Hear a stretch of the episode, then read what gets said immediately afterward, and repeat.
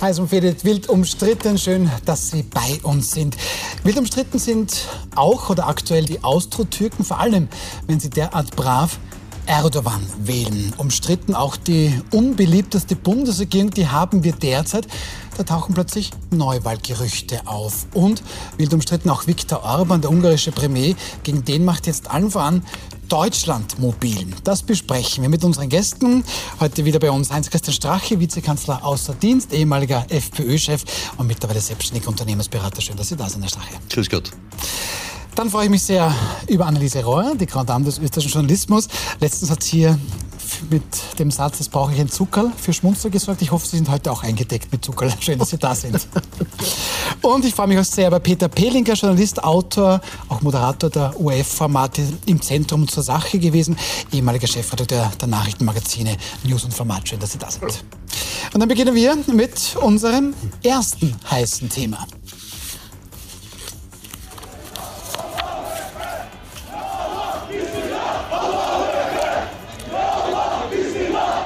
Wenn es da hinten nicht die Aufschrift Schnitzel gegeben hätte, könnte man meinen, diese Szenen stammen aus Ankara, aus der Türkei. Nein, sie sind in Wien aufgenommen worden, konkreter am Wiener Räumannplatz, Sonntagabend sind diese Aufnahmen gemacht und es gerade bekannt geworden ist, dass der türkische Präsident Recep Tayyip Erdogan die Stichwahl in der Türkei gewonnen hat.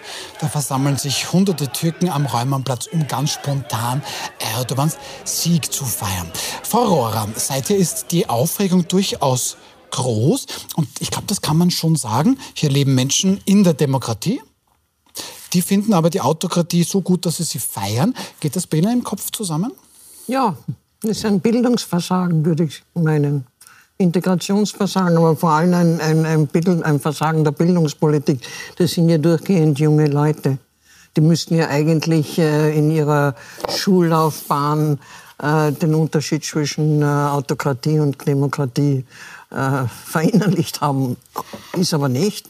Also nehme ich mal an, äh, dass, äh, dass da eine, eine nicht, nicht eine Parallelgesellschaft, sondern dass da einfach ein, ein äh, Versagen, Aufklärungsversagen vorliegt. Da müssen wir das ein bisschen unterscheiden. Also wenn ein Bildungsversagen ist, dann hat der Österreich vermutlich auch eine gewisse Verantwortung. Oder auf der anderen Seite, Sie wissen es halt nicht besser. Die der Erdogan feiern, wie sehen Sie das, Herr Stache? Naja, die Szenen äh, zeigen eindeutig ein Integrationsversagen. Ich sage in der Art und Weise der Unverfrorenheit, wie hier äh, Erdogan-Aktivisten ohne Anmeldung einer Kundgebung dort äh, Tausende die Straßen besetzt hatten, um zu feiern, den Wahlsieg von Erdogan.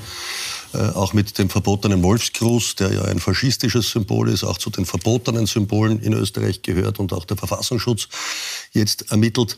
Also das ist schon eine Unverfrorenheit und das zeigt einiges auf, auch die Schwäche der SP und der ÖVP, die das über viele Jahrzehnte zugelassen hat. Das muss man schon auch festhalten. Ansonsten, na ja, äh, natürlich, man kann über Wahlergebnisse äh, trefflich streiten, wenn sie legitim zustande gekommen sind. Ich weiß nicht, ob es Vorwürfe von Wahlbetrug gibt, muss man Wahlen akzeptieren, aber dass man dann in Wien feiert, also da fehlt mir das Verständnis. Wenn man das so großartig findet, sollte man in die Türkei zurückreisen, um dann dort zu feiern und zu leben. Herr Pellinger, da waren es harte Worte. Also einmal Bildungsversagen und Herr Strache meint, ja, wenn du Erdogan so toll findest, ich interpretiere das jetzt hoffentlich richtig, dann kannst du gerne feiern, aber halt in der Türkei. Ist es so einfach?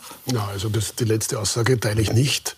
Ich finde nicht, dass Leute, die hier in Österreich sich freuen über Erdogans Wahlsieg, dass die in die Türkei ausgewiesen werden müssen. Das hat der Strache nicht gesagt, aber... De facto läuft es okay. auf das hinaus. Ja, ne? Sondern sich freiwillig dorthin zurückzuziehen, wo man es so toll und großartig ja, findet. Wenn Sie das machen, ist es gut, aber Sie werden es nicht ohne Zwang machen, nehme ich an, meinen Sie. Äh, das Entscheidende ist ja, man muss auseinanderhalten. Das eine ist, das ist nach all dem, was wir wissen, war das eine demokratische Wahl. Die war nicht fehlerfrei sicher aber es gibt keine Vorwürfe von größeren Wahlbetrug. Also das, das, heißt, das muss man mal zur Kenntnis nehmen.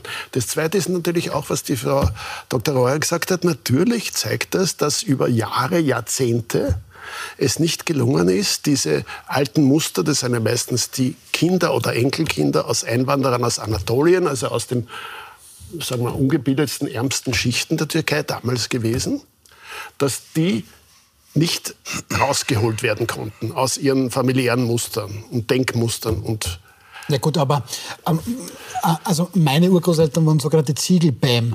Die sind nach Wien gekommen, um hier Ziegel zu schupfen. Mhm. Ähm, jetzt sitzt aber der Urenkel im Fernsehen. Ähm, das ist die zweite, dritte Generation, die offensichtlich gedanklich noch immer in Anatolien ist. Sagen Sie mir das Nein, das ist unter anderem ein Schulversagen des österreichischen Schulsystems oder Bildungssystems. Ja, das ist ja, äh, ich meine, solche Leute kann man doch nur rausholen, zum Beispiel in Ganztagsbetreuungsanstalten. In Ganztagsschule könntest du viel mehr machen.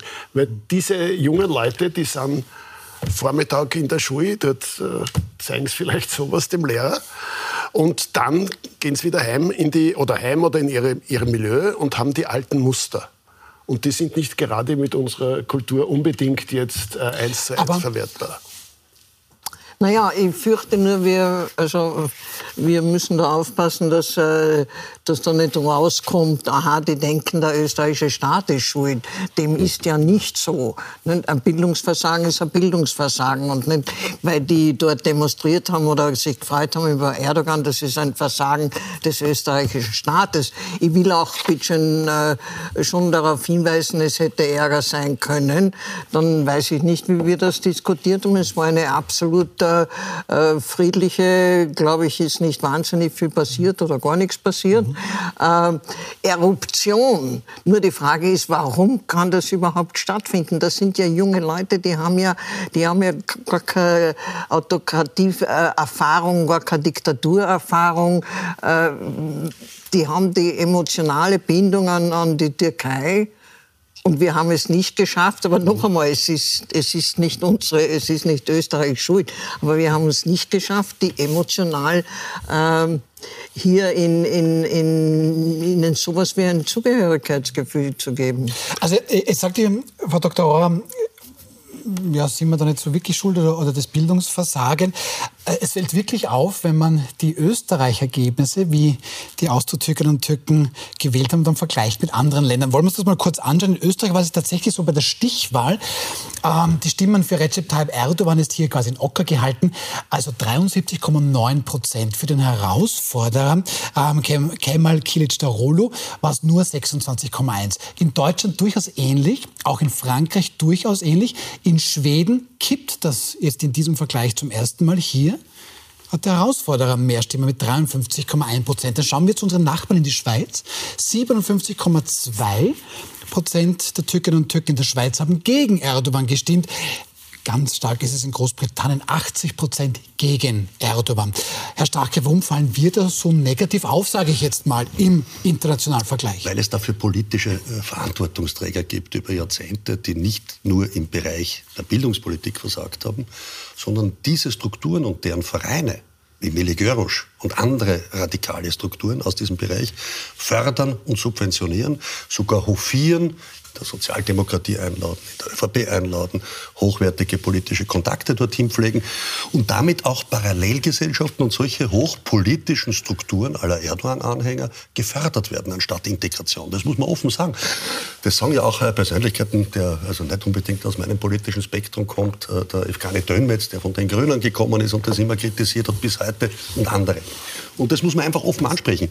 Das heißt, wir haben eine, wir haben politische Verantwortungsträger, die statt Integrations politische Maßnahmen zu fördern, teilweise Parallelstrukturen in Österreich auch immer mit Subventionen vereinstechnisch gefördert haben und bis heute nicht bereit sind, das einzustellen. Das sind Vereine, die teilweise in Deutschland verboten sind die bei uns gefördert werden. Und das muss man halt offen ansprechen. Und ich verstehe es bis heute nicht, warum man da nicht endlich eine Umkehr äh, dieser Politik gemacht hat. Herr Bellinger, warum gibt es da keine Umkehr dieser Politik, wie Herr Strache sie Also erstens in Deutschland ist es kaum besser als in Österreich. Ja? Also, haben wir auch gesehen bei den Zahlen. Ja, haben wir sehr bei den Zahlen gesehen, mhm. sehr ähnlich. Das heißt, Gesellschaften, wo äh, nichts an Partizipation auch möglich ist für die dort. Also wo haben diese Türken, wo erfahren die die Positiver des österreichischen politischen Systems. Nirgends. Kennen ja nicht. Die haben nicht einmal, es gibt nicht einmal Bezirkswahlrecht, zum Beispiel nur, oder kleinere Einheiten von mir aus. Die haben keine Möglichkeit, auch weil sie von den Eltern natürlich oder vom Milieu her nicht gelassen werden, keine Möglichkeit, sich einzubringen in das System, wenn sie nicht von vornherein durch die Opposition gegen das österreichische System geprägt sind. Und das ist ja das Schwierige ist, dass wir äh, es gibt keine einfache Lösung für das. Ja? Man müsste schauen, ähm, wie kann ich die heranführen an das System, aber durch praktische Schritte auch. Ja? Äh, wo haben die die Möglichkeit, sich irgendwo einzubringen? Ja? Aber, aber, und dort werden sie ja. gefördert natürlich in den anderen Vereinen. Das ist Wobei, ja- was man da völlig außer Acht lässt, das habe ich einmal versucht aufzuzeigen anhand der Wahlen vor langer Zeit, wo man darauf gekommen ist, dass viele türkische Staatsbürger, die ihre Stimme abgegeben haben, offenbar auch österreichische Staatsbürger waren und es offenbar rechtswidrig Doppelstaatsbürgerschaften gibt. Denn normalerweise, wenn du österreichischer Staatsbürger wirst, du, musst du die türkische abgeben und im Nachhinein dürfte die Türkei dann hinten herum diese türkische Staatsbürgerschaft wieder verliehen haben. Und da haben wir viele Wähler gehabt, offenkundig, die da Schlange gestanden sind, die sowohl in Österreich als auch dort wählen. Aber ich möchte gerne noch den Gedanken von Herrn Pelinka aufnehmen. Frau Aurora, ähm, ich verkürze das jetzt vielleicht ein bisschen, ein bisschen polemisch, aber könnten jetzt türkeistämmige Menschen, die hier geboren sind, alle fünf Jahre bei der Bezirksratswahl mitmachen, dann würden sie auf Erdogan verzichten. Das erscheint mir sehr einfach, Sehr um ehrlich zu sein. sehr zugespitzt, Vielleicht, sehr zugespitzt. Sehr zugespitzt. Aber vielleicht wollen die ja das einfach gar nicht. Die sagen, ja, wenn ich in Österreich wählen kann, ja, dann würde ich das tun. Aber das eine schließt doch das andere gar nicht aus. Ich mag Erdogan trotzdem. Auch wenn ich Ja, Doppelstaatsbürger bin. Das ist alles viel zu, viel zu kurz gegriffen. Wir haben hier äh, junge Leute, die sich offenbar nicht zugehörig fühlen.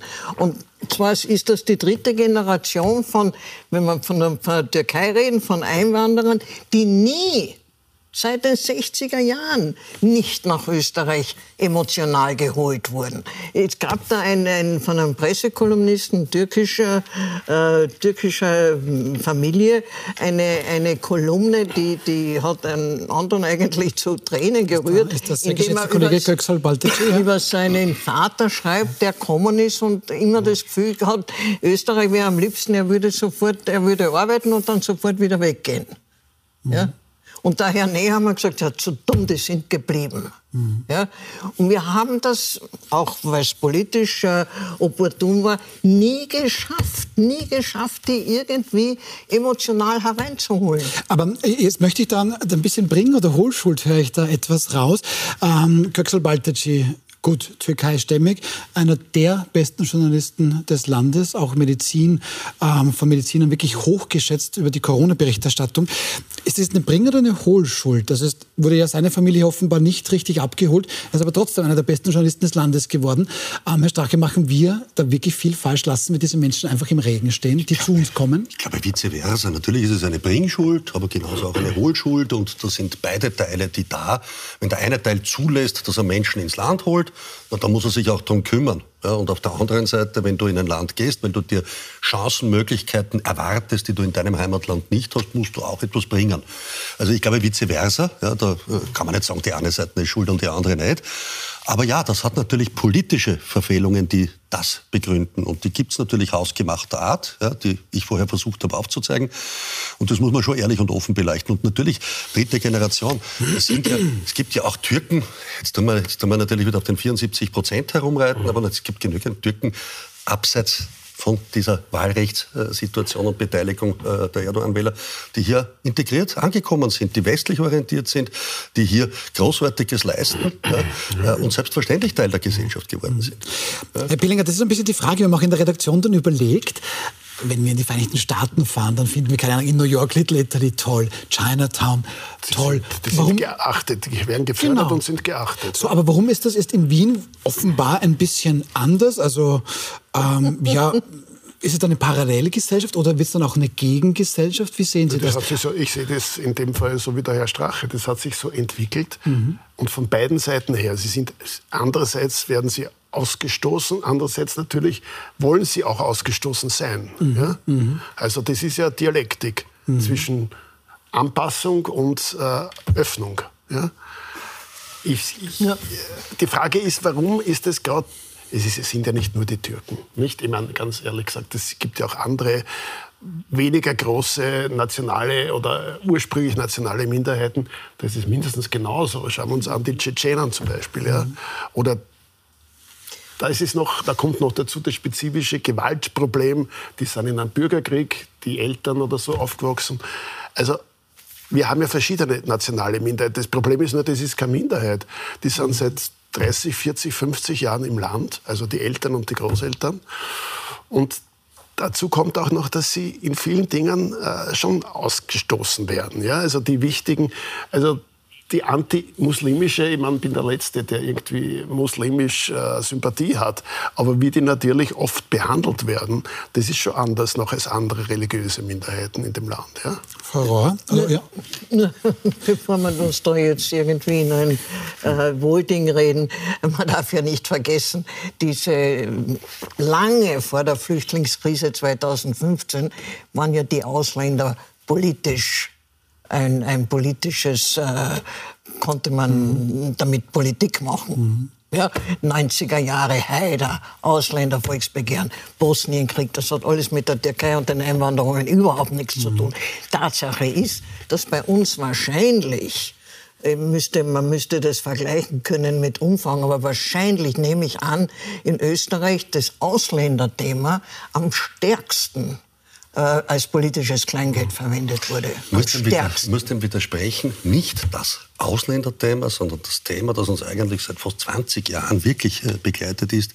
Inwieweit sind äh, Menschen, die aus kulturfernen Ländern und aus der islamischen Welt kommen, integrationsfähig und integrationswillig und inwieweit entwickeln sich dadurch Parallelgesellschaften, nicht nur in Österreich, sondern quer durch äh, das westliche Europa, äh, aus dieser äh, Religions politischen Kampfsituation heraus, ne, dass viele den politischen radikalen Islam nicht loslassen wollen und im Gegenteil man auch Vereine fördert, die das offen auch als Schild vor sich hertragen. Und das sind die Fehler, die gemacht worden sind.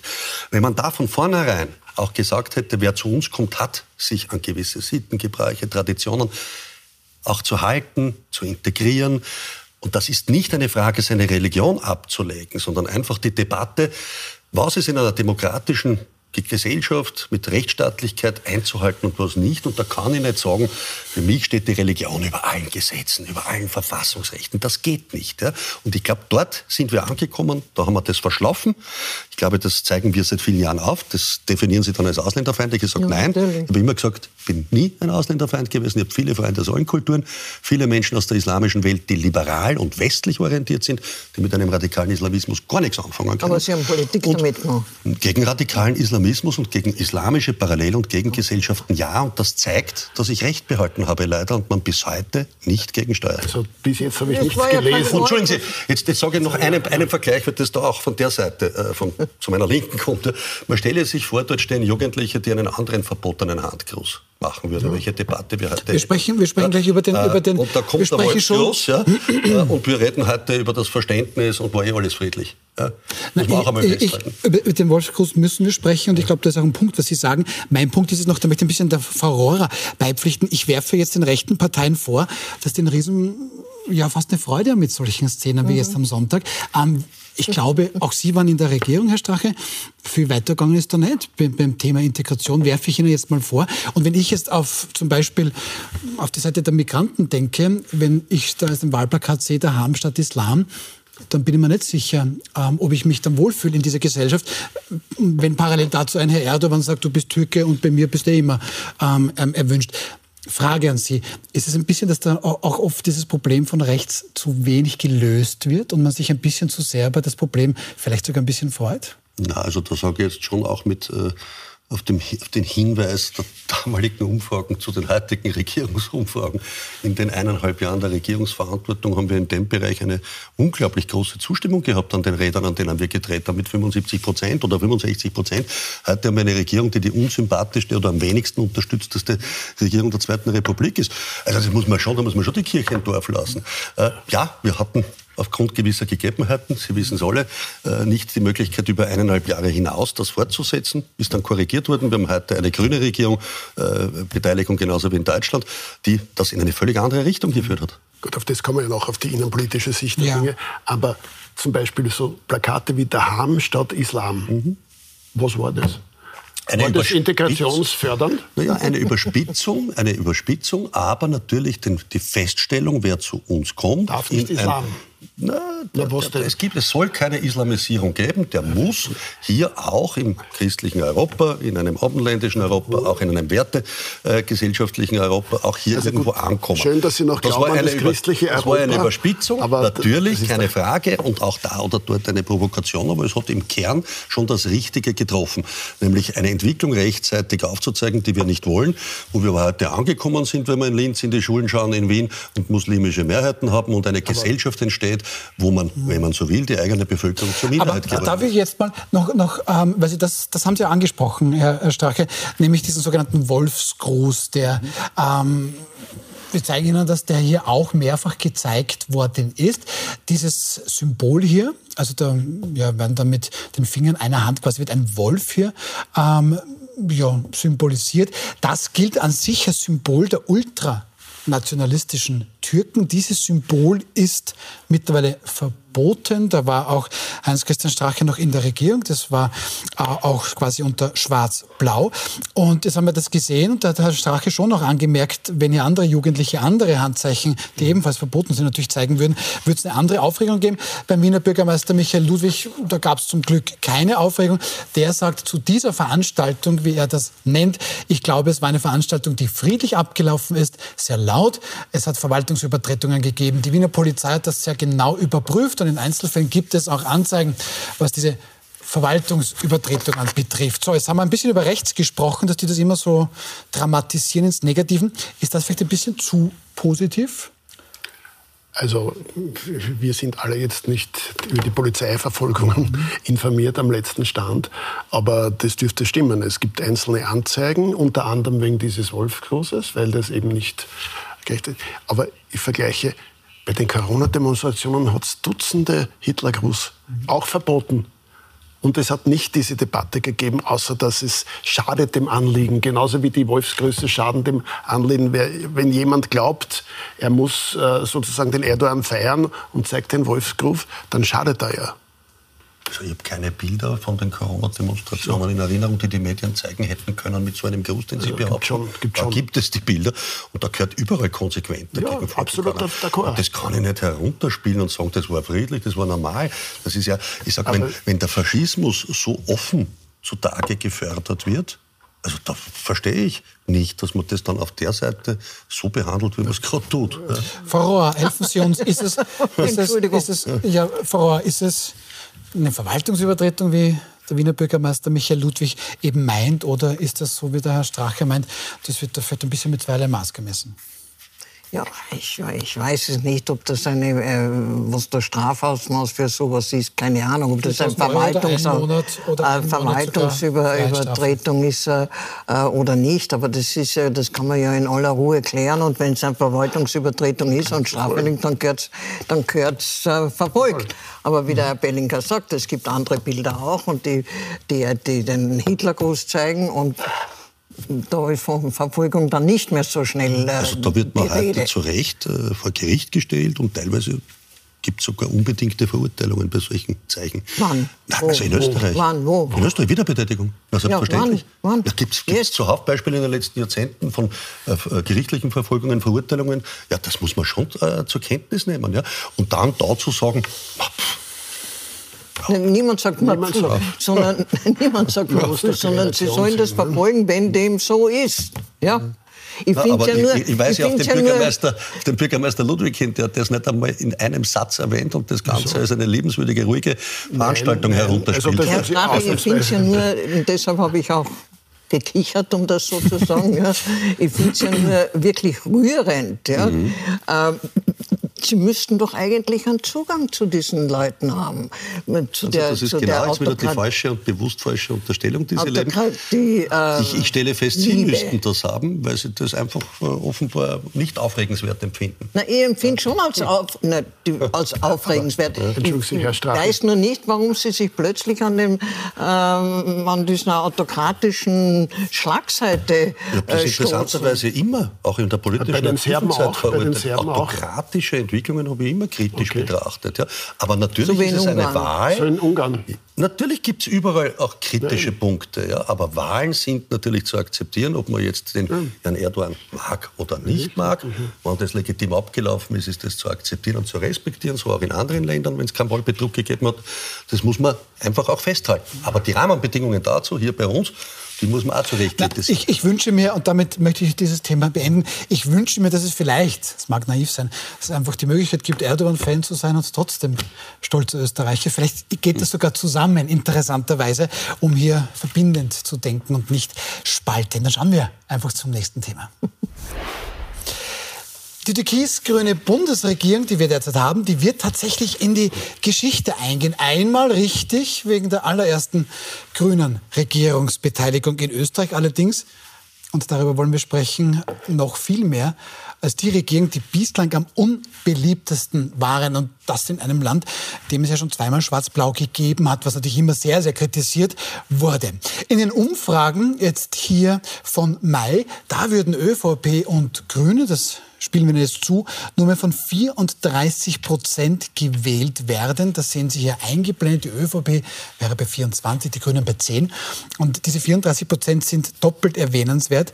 Das ist nur noch ein Drittel der Wählerinnen und Wähler und das ist deutlich weniger als die ÖVP mit bald 38 damals 2019 bei der Wahl hatte. Heißt auf Deutsch, zwei Drittel sind mit der Arbeit der Regierung unzufrieden.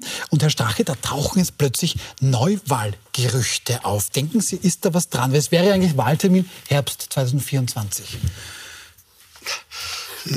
Ist das der Umstand an Gerüchten? Ja, man weiß nie, ist was dran oder nicht. Möglich sein kann es, dass es bei der ÖVP und in der ÖVP natürlich hier Überlegungen gibt und strategische Planspiele gibt. Denn äh, ich sage, äh, angesichts der Entwicklung und der Umfragen ist ja auch die Umfrage für den Herrn Nehammer, der da im Hintergrund eingeblendet ist, ja nicht unbedingt berauschend, äh, wird die ÖVP natürlich sich was einfallen lassen müssen und überlegen müssen, ob man dann so ein Risiko eingeht ich kann es schwer einschätzen. Äh, in der Regel bei solchen Umfragen musst du schauen, dass du äh, Zeit gewinnst und mhm. äh, länger regierst und schaust, dass du das bis zur nächsten Wahl wieder gut machst. Mhm. Aber gut, wer weiß, die ÖVP hat schon immer wieder für Überraschungen gesorgt, wenn es um Neuwahlszenarien geht. Aber Herr Stark, Sie sind A, ein hochpolitischer Mensch, B, ähm, gut vernetzt. Was hören Sie denn? Denken Sie, ist da was dran, ist auch von ÖVP-Seiten, oder sind das jetzt einfach Gerüchte? Na, ich, höre, ich höre die ich höre, dass äh, das Klima in der Regierung zwischen ÖVP und Grünen ein ziemlich raues geworden ist, auch mit einem da oder dort emotionaleren, lauteren Ton miteinander umgegangen und gesprochen wird. Das hört man. Da gibt es also immer wieder Hinweise und natürlich auch die gegenseitigen öffentlich äh, wahrgenommenen Provokationen, die da oder dort stattfinden, Verkehrsgipfel da und, und, und uh, politische äh, unterschiedliche Themenbesetzungen, die den anderen auf die Palme bringen. Das kriegt man mit und das sind mhm. natürlich alles so Vorspiele äh, einer politischen Ehe, äh, die nicht gerade rosig verläuft. Ne? Frau Rohrer, also Anfang vom Ende, Fragezeichen dieser Regierung, Neuwahlgerüchte, was halten Sie davon? Also wenn die Logik äh, in der österreichischen Innenpolitik noch irgendeinen Stellenwert haben sollte, äh, dann muss man sagen, das kann, in, es ist in niemandes Interesse, jetzt Neuwahlen auszu, auszurufen. Mhm. Wer soll davon profitieren, außer die FPÖ? Wer?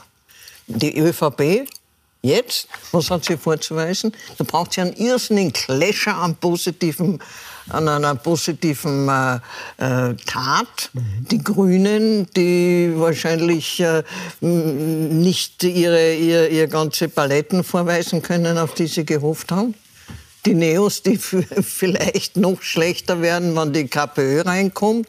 Ähm, ein, ein, ein Nationalrat, der sich auf, was weiß ich, fünf, sechs, sieben Fraktionen, wer soll davon jetzt profitieren? Du kannst wirklich, glaube ich, so wie der Herr Strache sagt, nur hoffen, dass sich die Dinge irgendwie äh, beruhigen und anders entwickeln. Dann kann die SPÖ vielleicht, äh, gut, die kann, hat das nicht in der Hand, ja. Ähm, aber von der Logik her, jetzt Neuwahlen, nur weil die SPÖ äh, äh, noch nicht trittfasst hm. oder, oder noch nicht äh, äh, satisfaktionsfähig ist. Also vom, von der Logik her ist, ist das nicht zu erwarten. Andererseits, was, ist, was zählt die Logik? Ähm, Wenn es nur ein Gerücht ist und es mit der Logik nicht ganz zusammenpasst, stellt sich die Frage, wer bringt denn diese Gerüchte überhaupt in Umlauf? Ähm, da haben wir dann gleich eine interessante SPÖ-Stimme zu dem Thema. Ich bin dann sehr gespannt, wie Peter Pelinka die Situation einschätzt. Wir sind gleich wieder zurück. Bleiben Sie dran. Kurze Pause.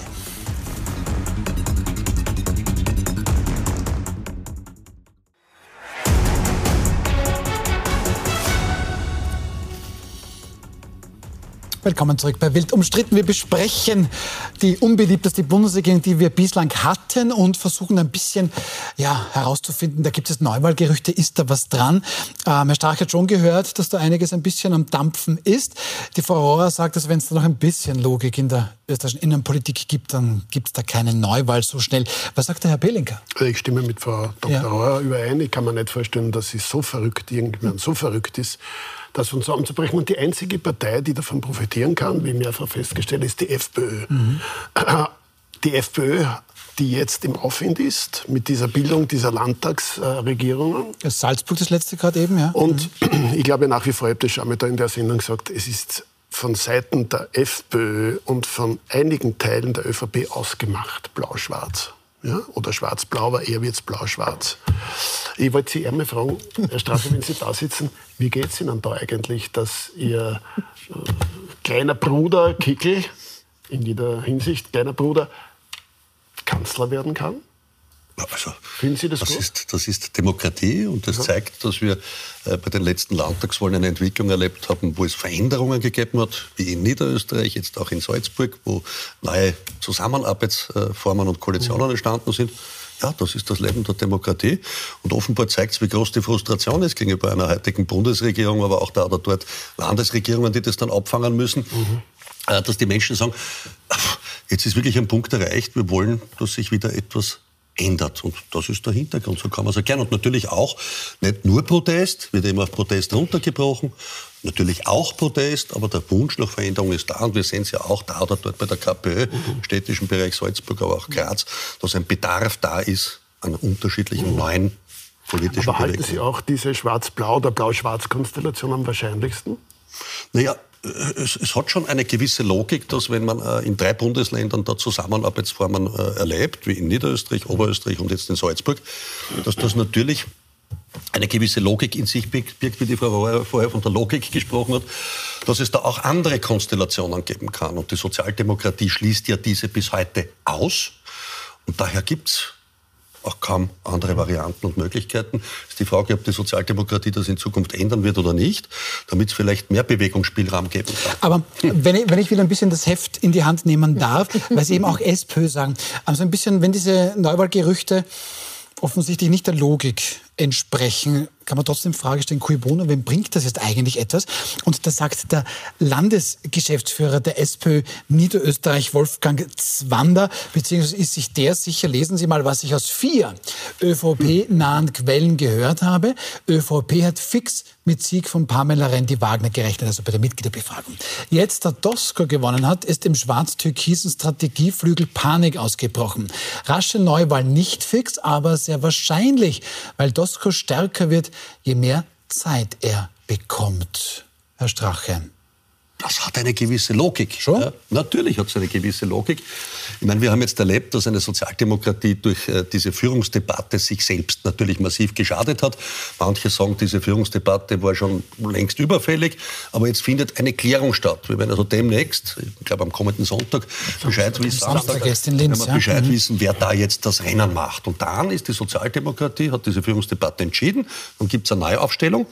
Und klar, mit einer neu aufgestellten Sozialdemokratie, die Frage ist, wer wird's? Wird's der bekennende Marxist Babler oder Doskozil?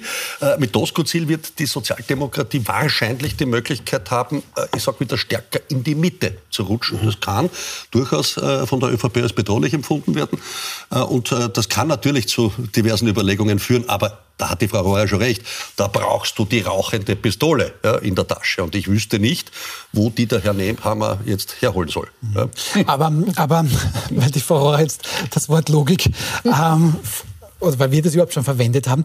Das klingt nicht unlogisch, was der Herr Strache jetzt sagt. Also wenn sich die SPÖ theoretisch mit Hans-Peter Doskozil an der Spitze ähm, neu aufstellen würde, könnte das womöglich tatsächlich, sagen ja auch viele, für ÖVP und auch FPÖ für Probleme sorgen. Mit Andreas Babler wäre das gleiche Szenario vielleicht ein bisschen anders. Gab es da auch Umfragen in die Richtung. Aber ob das dann reicht, jetzt hier von ÖVP schon ein bisschen die Neuwahlstrategie zu überlegen? Also ich bin ja nicht der Meinung, dass Herrn äh, Zwander, den ich von der Fachhochschule her kenne, ja. äh, oder überhaupt, äh, dass je länger, äh, ich meine, dass Doskozil einfach abheben wird, das ist also eine Medien, Mediensache. Mhm. Bin, es ist ja überhaupt noch nicht äh, klar, wie er, wie er bundesweit ankommt. Das ist ja völlig offen. Aber wir schreiben alle, also schon mit Herrn Doskozil wird die, wird die SPÖ einen Aufschwung nehmen und dann wird also alles möglich sein, äh, rot, äh, rot, blau. Und ich, ich, bin davon nicht überzeugt. Es kann schon sein, dass es so kommt, aber es kann, es ist durchaus möglich, dass, äh, dass wir das einfach hinaufschreiben oder dass das hinaufgeschrieben wird und dass das dann gar nicht so, äh, passiert, ja. dass er das ja, gar nicht ja. so äh, bringen kann bundesweit. Und dann ist natürlich, äh, sind wir, wo wir jetzt sind. Ne? Jetzt hat Herr Strache schon gesagt, diese ja, das Smoking Barrel, dieser Grund, um die mhm. Koalition in die Luft gehen zu lassen, weil ein bisschen, ich glaube, man mag ja dann die Partei, die die Koalition beendet, an sich ja nicht so gerne. Ähm, es sind die Menschen aber sehr, sehr unzufrieden mit dieser Regierung. Wir haben es gestern auch gesehen, wie chef Gabriel Felbermann in der ZIP 2 sagt, Achtung bitte, da kommen die nächsten Mieterhöhungen. Ähm, wir brauchen jetzt diesen Mietpreisdeckel, der noch immer nicht kommt.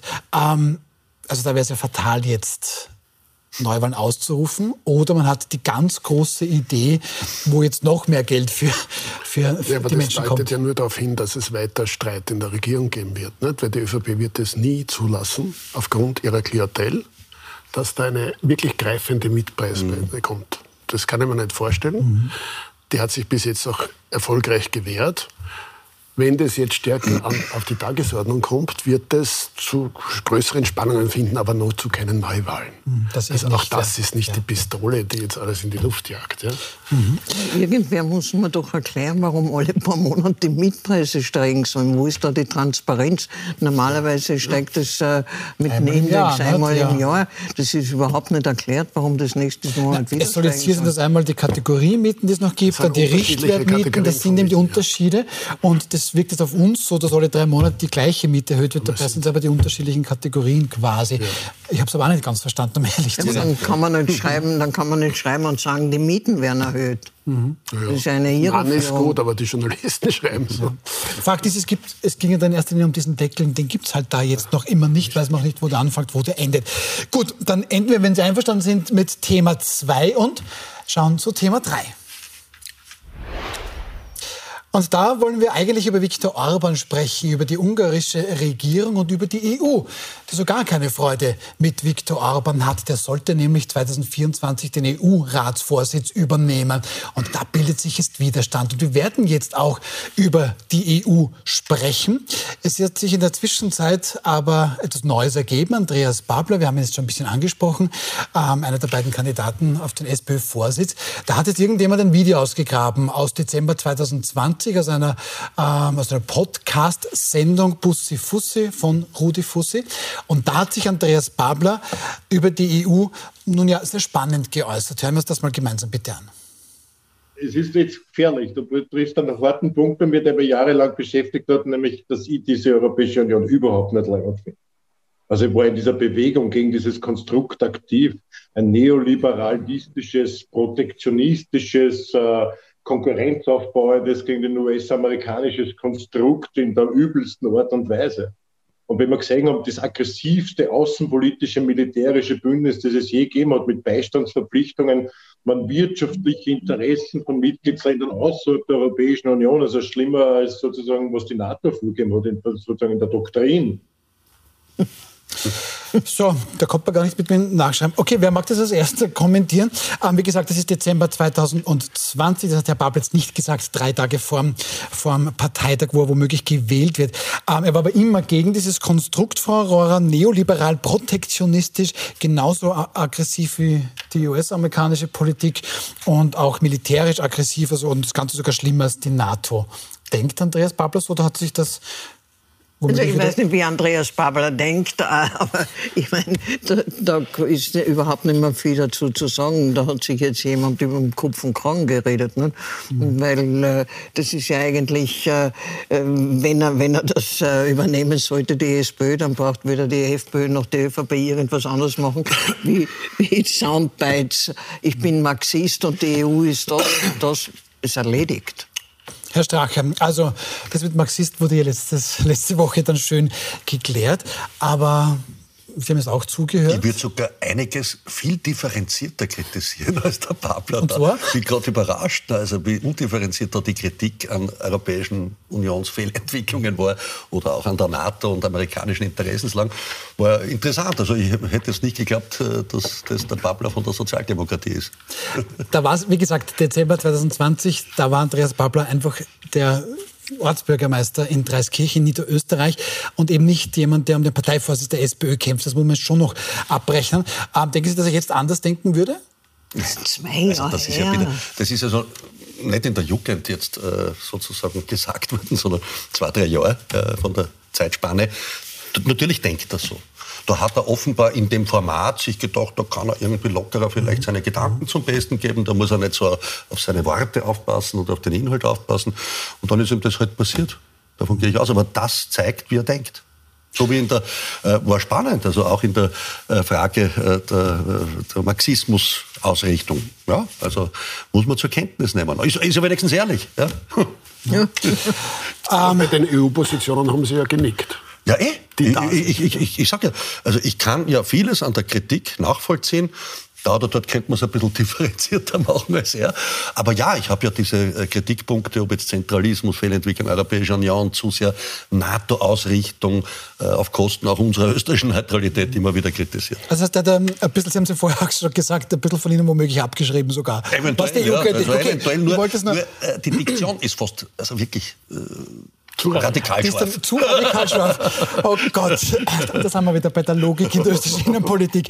Aber jetzt gehen wir dann doch bitte zum Thema Ungarn zurück. Das ist eine Demokratie zum Abgewöhnen, meinen da ganz, ganz viele. Das schreibt ja aktuell die Neue Zürcher Zeitung.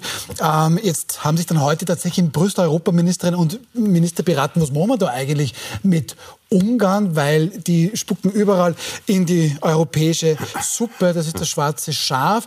Und es kommt ein brisanter Vorschlag aus Deutschland. Ungarn solle eben nicht wie 2024 turnusmäßig geplant den Vorsitz des EU-Rates übernehmen. Ein Zitat von der deutschen EU-Staatsministerin ähm, von heute, die tatsächlich meint, Ungarn ist momentan in der EU isoliert wegen Problemen bei der Rechtsstaatlichkeit, die wirklich gravierend sind. Deshalb habe ich Zweifel daran, inwieweit es Ungarn gelingen kann, eine erfolgreiche Ratspräsidentschaft zu führen. Also, Herr Pelinka, dann Ungarn ist böse, dann dürfen die halt nicht den EU-Vorsitz übernehmen. Meint es Deutschland. So, so ist es nicht. Also so ganz habe ich das nicht rausgehört. Aber es ist natürlich klar, dass das eine Diskussion verschärft, inwieweit Ungarn noch zu den ursprünglichen Werten der EU steht. Ja. Das haben wir ja bei mehreren Sachen. Äh, ich darf ausnahmsweise den Herbert Kickel zitieren, der sich fürchterlich aufgeregt hat, weil die Ungarn uns Österreichern wirklich sozusagen ähm, ins Hemd gemacht haben. Ja, also ein falsches Wort in mit dem der Fall. Freilassung aber dieser, dieser, der Freilassung dieser, dieser Schlepper. Schlepper ja. ja. Mhm. Also mhm. der unter anderem von der FPÖ hofierte Orban hat uns wirklich in einer zentralen Frage auch der FPÖ-Politik und der österreichischen Politik, nämlich die Schlepperwesen, hat er uns provoziert. Und da verstehe ich dann schon, dass es in der EU Kräfte gibt, die sagen, wozu tun wir uns das an, dass der da Vorsitzender wird. Es, trotzdem ist es, muss man das eigentlich diskutieren, weil natürlich solche könnten, man könnte sagen, das treibt ihn endgültig in die Richtung, ja, in diese antieuropäische Richtung, wenn man ihm das so demonstrativ entzieht, ja, das Recht. Aber das geht ja gar nicht. Ich weiß nicht, worüber wir reden.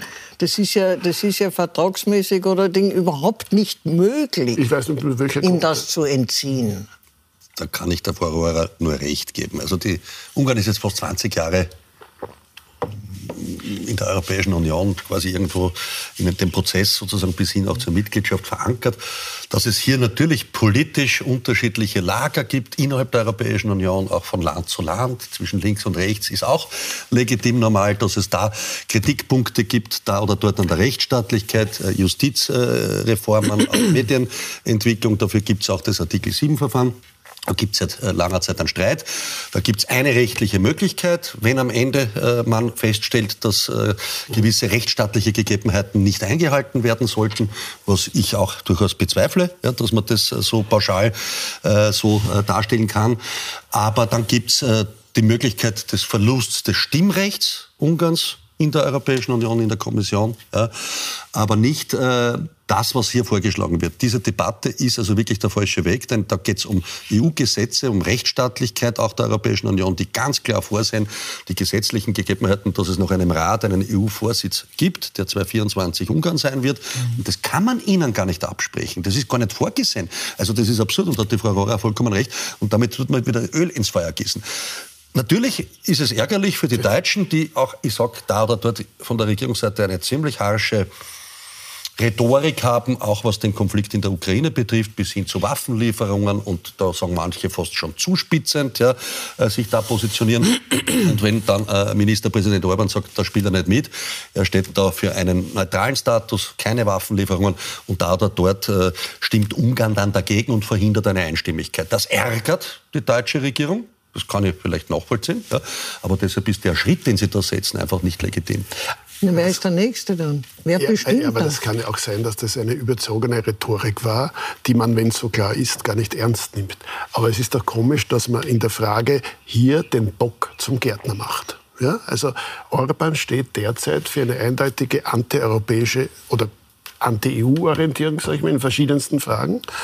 Und wenn man den jetzt macht zum Vorsitzenden der EU, zumindest formal ein halbes Jahr, ist ja das absurd, wäre das absurd. Trotzdem stimme ich zu, man kann das nicht fundamental die Gesetzmäßigkeiten brechen. Aber ja, er steht vielleicht für einen anderen oder für eine andere Entwicklung der Europäischen Union und da prallen eben diese Blöcke aufeinander. Ja? Aber, aber, das ist äh, aber Herr Strache, ja.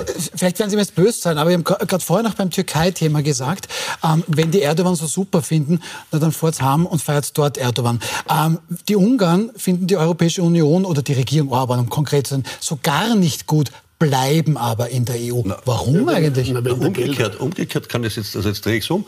Äh, die Ungarn sind der Europäischen Union willkommen seit 20 Jahren. Ja?